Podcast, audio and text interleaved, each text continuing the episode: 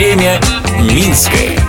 Привет! По столице прошлого, настоящего и будущего вы прогуляетесь вместе со мной, Людмилой Милославской. Сегодня сходим на самую новогоднюю выставку Минска. Мы идем смотреть музей елочных игрушек.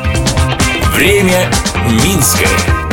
Я сейчас подхожу к дому-музею первого съезда РСДРП. Наверняка вы видели этот небольшой домик возле площади Победы. Здесь и проходит выставка «Музей елочных игрушек».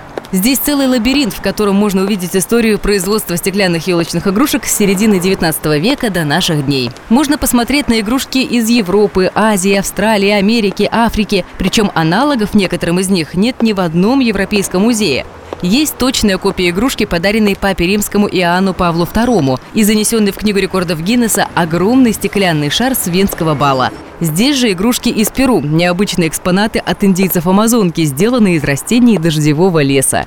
Есть игрушки для любителей творчества Марка Шагала, Ивана Шишкина, Сальвадора Дали, Пабло Пикассо, Васнецова, Айвазовского и Леонардо да Винчи. Копии самых известных их картин воспроизведены на стеклянных шарах.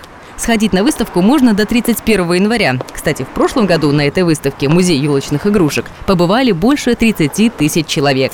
Затем, как течет время Минское, слежу я, Людмила Милославская. Благодарим за информационную поддержку программу «Минск-Минчане». Смотрите в субботу в 11.00 на телеканале СТВ.